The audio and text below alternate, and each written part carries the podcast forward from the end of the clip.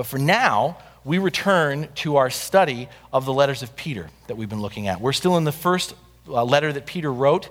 Um, we have uh, dived into uh, chapter 2, and up till now, up to this point, Peter has really plumbed the depths. We've spent these last weeks as Peter has plumbed the depths of whom Jesus is, telling us who Jesus is, as well as how our identity flows out of who Christ is, what Christ has done and continues to do in and through us. Last week, if you were here, and I hope you were, we learned together that we are God's building project. Living stones being fit together as the temple of the Lord, a house of prayer as Jesus, Jesus envisioned it for all the nations. We're being made into a holy and royal priesthood, building bridges through our hands, our hands on presence, and our prayers for others to come to Christ. And we lead people to Jesus by offering spiritual sacrifices, Peter writes, putting acts of love, inclusion, and mercy towards others above and before our own interests. Today, we come to a turning point in the letter. You can open up those Bibles to 1 Peter chapter 2. We come to a turning point. We'll be looking at starting with verse 11. And it was just two verses that we're going to look at today. Peter is going to shift his focus by emphasizing who we are because of Jesus, changes the way we live for Jesus. And as you have those Bibles open to 1 Peter chapter 2, page 851 in your Pew Bible, if you don't have a Bible with you, as we open our Bibles, Peter's going to share with us in just two verses three things that we're going to hear this morning. He's going to share with us a mindset to adopt, a war to be won, and a witness to give. A mindset to adopt, a war to be won, and a witness to give. Let us listen carefully as Peter begins this transition by repeating in these two verses a designation for us as the body of Christ with which he previously opened the letter. It is a way of perceiving ourselves, our role and place in the world to which we are not accustomed. So listen carefully. Here it is 1 Peter 2, verses 11 through 12. Dear friends, I urge you as foreigners and exiles to abstain from sinful desires which wage war against your soul. Live such good lives among the pagans that though they accuse you of doing wrong, they may see your good deeds and glorify God on the day he visits us. And this is the word of the Lord. Thanks be to God. Dear friends, beloved is another way of translating this. I urge you as foreigners and exiles I've mentioned this before, but it bears repeating. Peter's words here resonated with his original audience. In their day, these churches in Asia Minor, modern Turkey, these communities built on Christ were regularly experiencing cynicism, even hostility because of living out of their faith. Their neighbors, their coworkers, even the government itself criticized them for disturbing the peace and order of the Roman Empire. As a result, they did collectively feel like exiles. They lived as outsiders and therefore came to see themselves as pilgrims. Another word here for exile or foreigner. They came to see themselves as pilgrims, people on the way to a better home and a brighter future. Because times have changed and our circumstances are different, Seeing ourselves as foreigners or exiles, seeing ourselves as pilgrims, isn't our dominant model for following Jesus. But for Peter, that's where he starts. This is the mindset he wants us to adopt. But we don't embrace this. We, we have a tendency, if we can admit this this morning, we have a tendency to take our freedom to worship and our witness for granted. We have a tendency for our faith in Christ to become primarily focused on the here and now. What will Jesus do for my marriage? How will he assist me in raising my kids? Will Jesus help me succeed in my career? Will he enable me to overcome all my problems? Will following Jesus make me fulfilled as a person, feel fulfilled as a person? And I want to be clear in, in pointing this out there's nothing wrong about enjoying Jesus and the blessings he freely gives to us.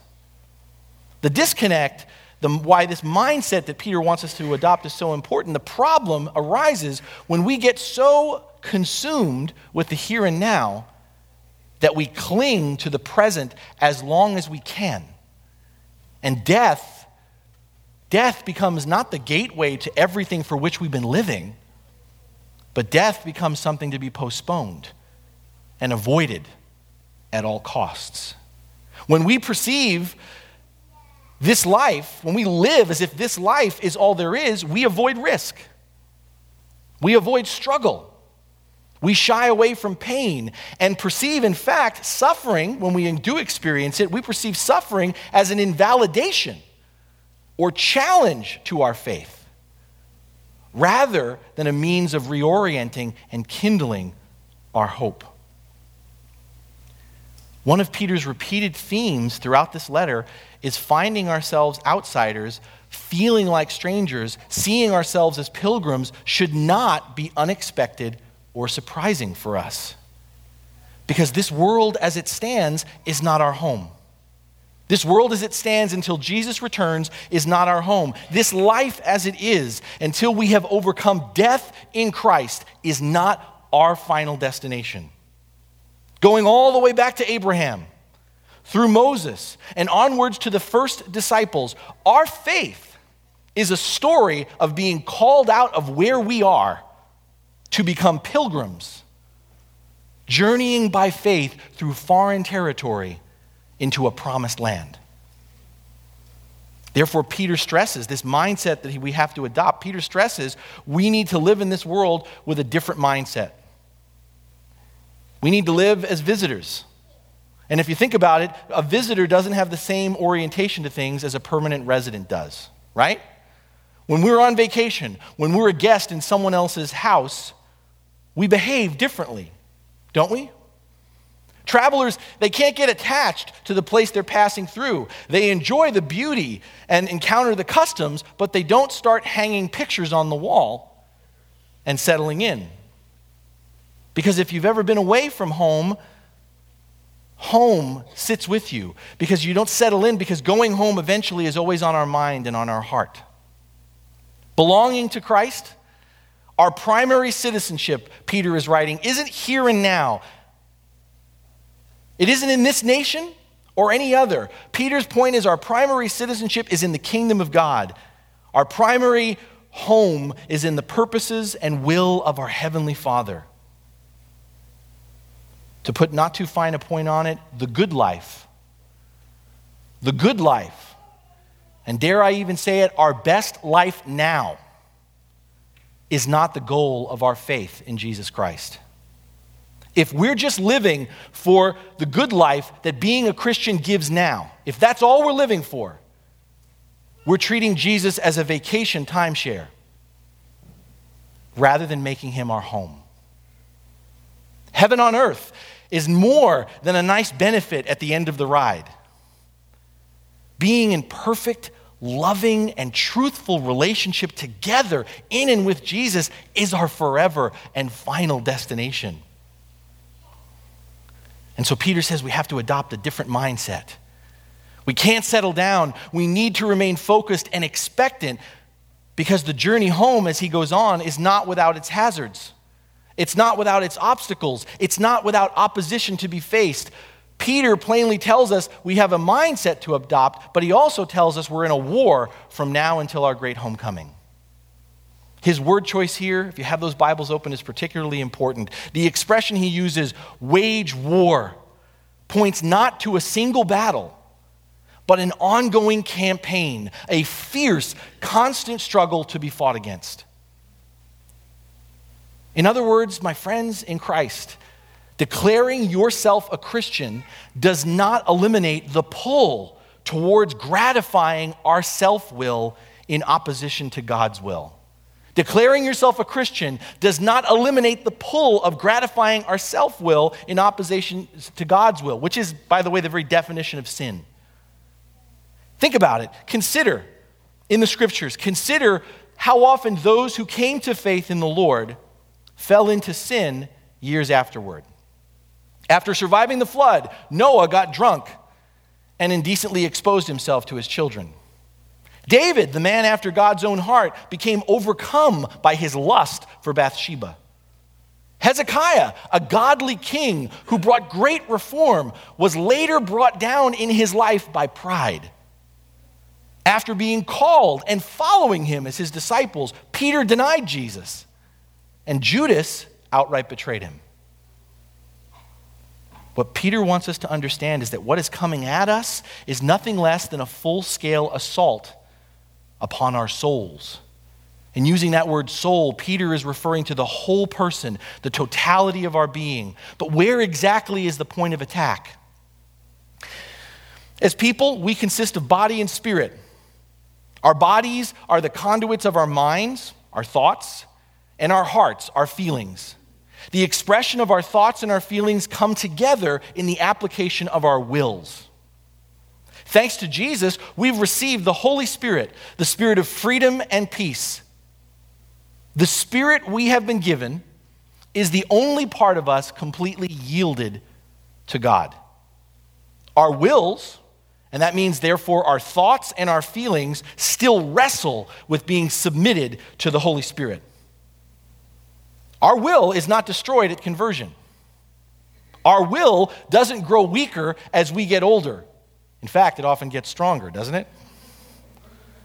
God doesn't just break our will or gradually wear us down.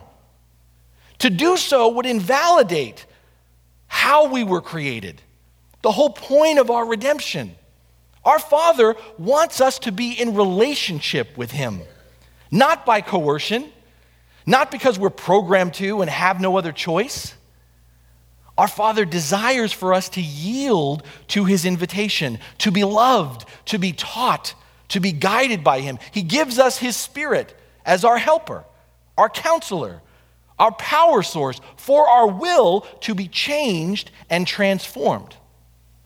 But we have to yield and conform to the work of the Holy Spirit within us.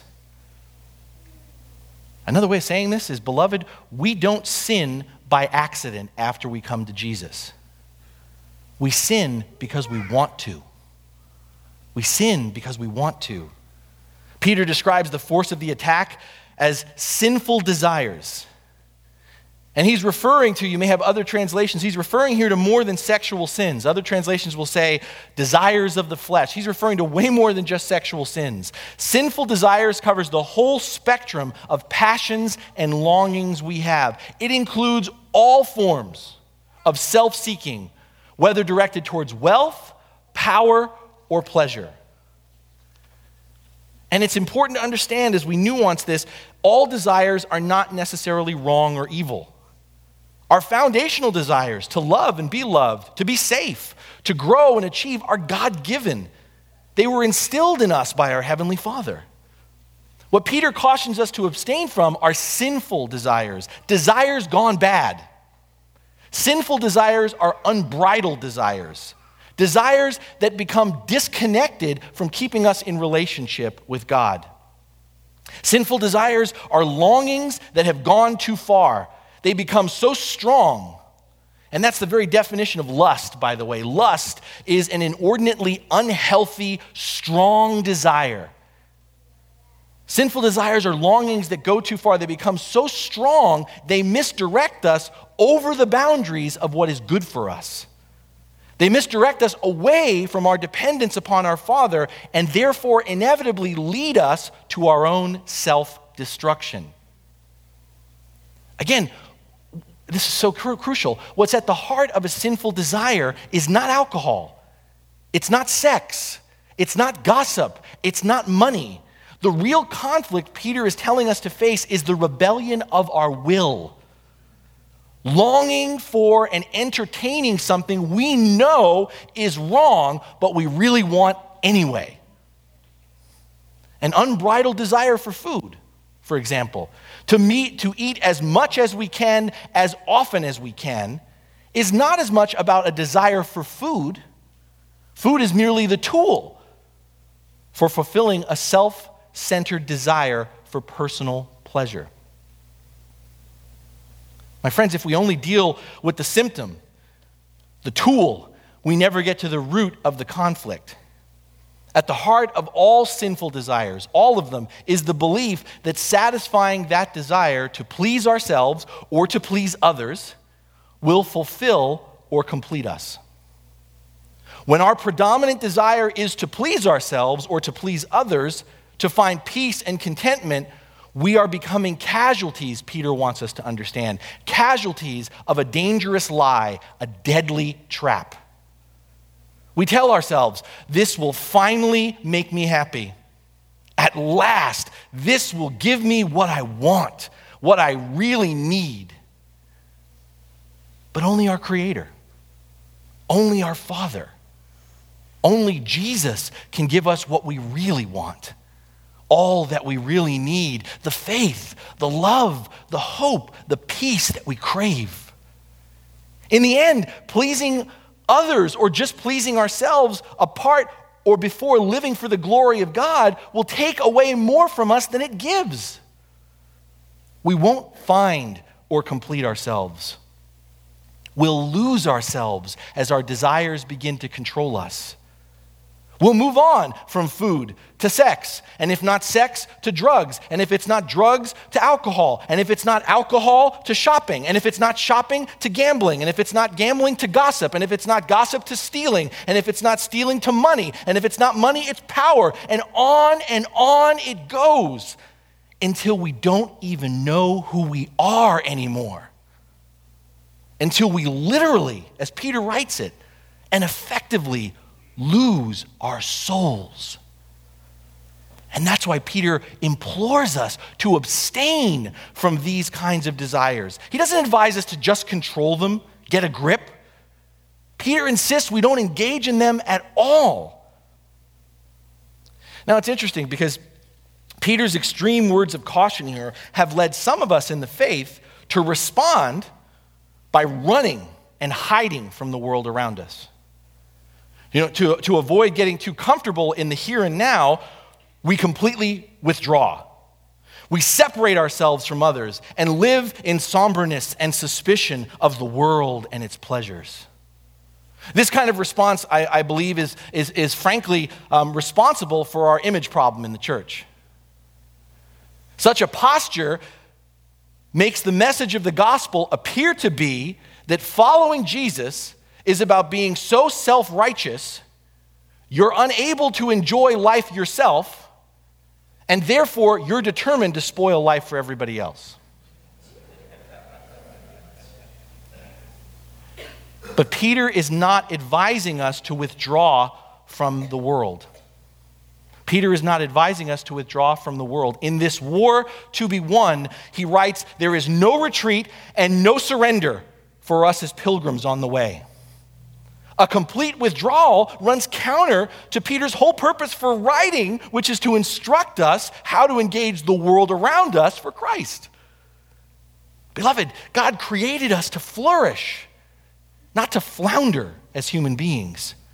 And we cannot flourish if we seclude ourselves, if we hide out in fear and turn the church into a spiritual panic room. We need to get into the game and engage the struggle before us. That's our Great Commission. That's our call as disciples of Christ. The war being waged before us is not a conflict between those who desire pleasure and those who abstain from it. It's between those who are satisfied with less and those who want more. The problem is not the pursuit of pleasure. The problem is accepting cheap substitutes that don't just replace, but rob us of true, lasting joy. Is real joy, is lasting pleasure found in fashion? Is it found in style? Is it found in travel? Is it found in sex? Is it found in shopping? Is it found in eating and drinking and just having a good time? No. No. These are cheap thrills. Good thrills, but cheap thrills. They won't take you. They won't take you to the heights of contentment for which you were created. They won't fulfill you beyond a one night stand, a long weekend, or a two week vacation. Real joy Lasting pleasure comes from knowing and living out our purpose in life. It's taking delight in our identity in Christ and the blessings He has given us. My friends, real joy is redemption. Real joy is redemption, it's knowing what has been lost will be found. Real joy is reconciliation, being assured that what is broken will be fixed and restored. Real joy is resurrection, understanding that that which dies will rise again. We ought to meditate on these blessings regularly. We can never focus on these desires or enjoy these eternal pleasures too much. In fact, in so doing, we are playing our part in the battle before us. We engage in this war to be won, Peter writes. We abstain from the sinful desires through the witness we have to give. Peter says, Live such good lives among the pagans that though they accuse you of doing wrong, they may see your good deeds and glorify God on the day he visits us. Peter's answer is not to retreat, not to surrender, but to be a people devoted to good works. My friends, the good news is we're participating in a war to be won, not lost. Jesus has turned the tide. The outcome is not in jeopardy or in doubt. The Holy Spirit is on the front lines. We just have to be attentive and committed to the campaign being waged on our behalf. Our role in this conflict is to be witnesses to the victory that is ours, that it's the world's in Christ. We bear witness to the reign of our Father and the power of the cross and the resurrection by following Jesus. And we are following Jesus when we yield to the truth of the Word of God and submit to the power of the Holy Spirit. More practically, following Jesus means we live like Jesus, doing what Jesus primarily did. And what was that? Revealing the kingdom of God by serving others. As we yield, our wills to God and by his leading attend to the good of others before pleasing ourselves. These good works, Peter will write elsewhere, that he has prepared for us in advance to do. When we do this, we're submitting ourselves to the power of the Holy Spirit. It's in serving others above ourselves, trusting and depending upon Jesus in this way, that Jesus transforms our will our thoughts and our feelings are changed. Our desires become healthy and balanced as Jesus brings us into conformity with his image in us and our identity in him. But there's a twofold benefit here. If you have that Bible open, there's a twofold benefit here.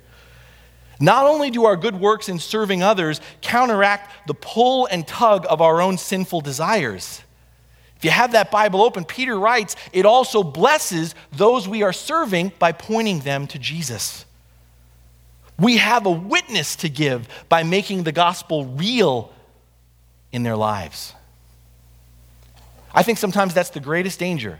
I think sometimes that's the greatest danger for sincere Christians. The greatest danger for sincere Christians is to turn our desire for Jesus into a calling to focus on ourselves where we study the Bible for our own growth, where we pray for our own needs, where we worship together for our own encouragement.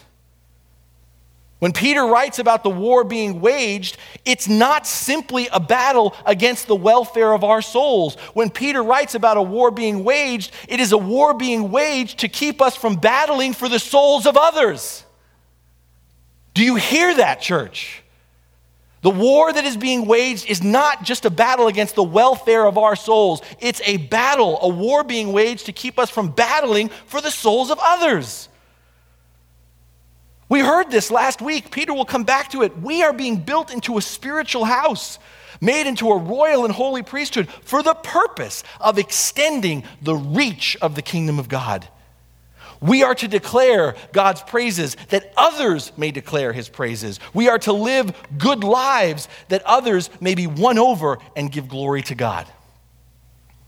The philosopher and author Dallas Willard has argued we don't need to make outreach our primary goal. Instead, our real challenge is in reach. The most compelling way to encounter and transform a cynical and hostile world is not by withdrawing from it, And it's not by trying to change them, it's allowing ourselves to be changed, to be transformed by Christ. And that's why Peter is going to spend the rest of this first letter focusing not so much on them as he does on us.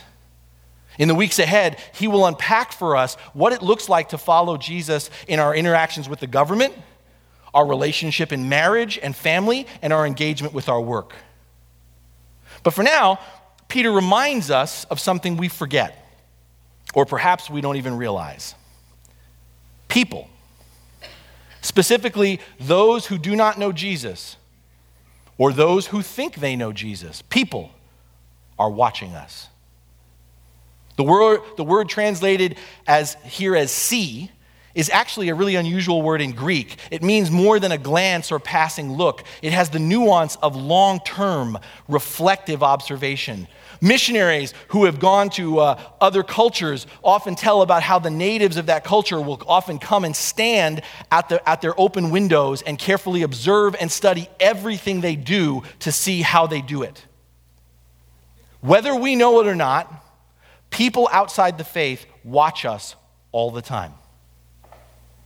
From a distance, sometimes even closer than we realize, they pay attention to how we do things. They see how we react to things at work. They observe how we talk about others. They watch how we deal with problems. They note how we treat our family and our friends. Now, let's be clear. Peter's not as naive as to think that our good deeds will result in the immediate conversion of people. He acknowledges we will stand out, often falsely accused and misrepresented. But once again, for Peter, that's fine. That's fine. What Peter is asserting is when others around us can see that because of the gospel, we are prevailing, because they can see that there is genuine hope in our lives in the midst of this war against sin, when they witness our service to others, not out of personal benefit, not to make ourselves look good or to gain an advantage, when people look below the surface, between the cracks, and behind the scenes of our lives and experience the true light of Christ shining within us and out of us in the midst of this darkened world, they will not be able to deny the brightness, the power, the warmth, the goodness of the light. It will be as inarguable, as undeniable, as attractive as the very presence of Jesus when he walked the earth. Beloved, we have a witness to give. Our singular testimony, this is it. Our singular testimony is to glorify God, to make Jesus beautiful by following him, by revealing him through every area of our lives. But here's the thing there's no way around it. Our witness has to pass the sniff test. We have to walk the talk. Unconditional love, radical generosity, humble integrity, sincere mercy, these cannot be faked. They have to be real and practiced in our lives. Talk is cheap. Handing people a Bible is great. Inviting them to church is wonderful. Telling them you'll pray for them is nice. Serving others for a couple hours is noble. But the call of Christ is about sharing our lives with others. It's being transparent by opening up our lives, the spaces where we live, to others. It's being vulnerable and honest in revealing how Jesus is reigning in our life, our life, and confessing where we're still wrestling with sinful desires. It's being available by doing more than dedicating time in our schedule, but to literally sacrifice our scheduling of time for the sake of another person. Please, everybody hear this. It is being available by doing more than dedicating time in our schedule. It is literally to sacrifice our scheduling of time for the sake of another person.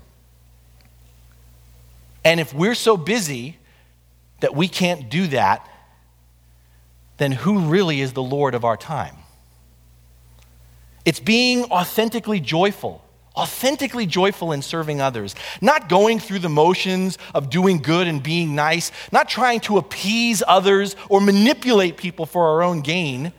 No, it's taking and sharing the joy of being a blessing to others. We are making an impression, Peter wants us to understand about our Father's kingdom. We are making an impression. We are the reflection. As crazy as that sounds, we are the reflection of Christ's image in the world. Is it truthful? Is it authentic? Is it beautiful like Jesus is beautiful? Is it good like the gospel is good news? One of my favorite theologians and authors is John Stott, who recently went home to the Lord.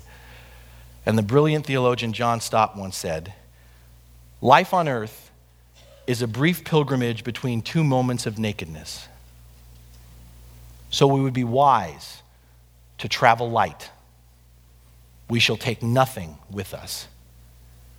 My friends, the life of a follower of Jesus is the life of a pilgrim. We mustn't get too comfortable here. We cannot settle for cheap thrills that pull us away from what really matters and is fulfilling, that demoralize us and keep us from becoming who we can be in Christ. There is a war to be won, a continuous battle that rages not only for our souls, but battles for the souls of those around us. Being selfish and pleasing our ego, either by our retreat or by our surrender to the world around us, is not an option. The war is not ours to win. Jesus has already got that. It's ours to engage by serving others through the witness we have to give. The witness of our redemption in Christ, our recreation in His image, as we are being restored day by day to the purpose for which we were created. The joy of glorifying God by being a blessing to others. The greatest joy, no question, no debate, the greatest joy we can know in this life, a pleasure and contentment beyond what we will ever know in living for ourselves. The greatest joy we can know in this life is the joy of leading others into their comprehension of the greatness of their salvation, their freedom in Christ. So let us continue to be restless let us continue to be restless for eternity. Let us continue to be eager for the great homecoming that awaits us all a perfected world, a healed community, an ongoing relationship as a holy people in and with Christ is our final and forever destination. Therefore, let us hold on loosely and travel light, for the best is yet to come.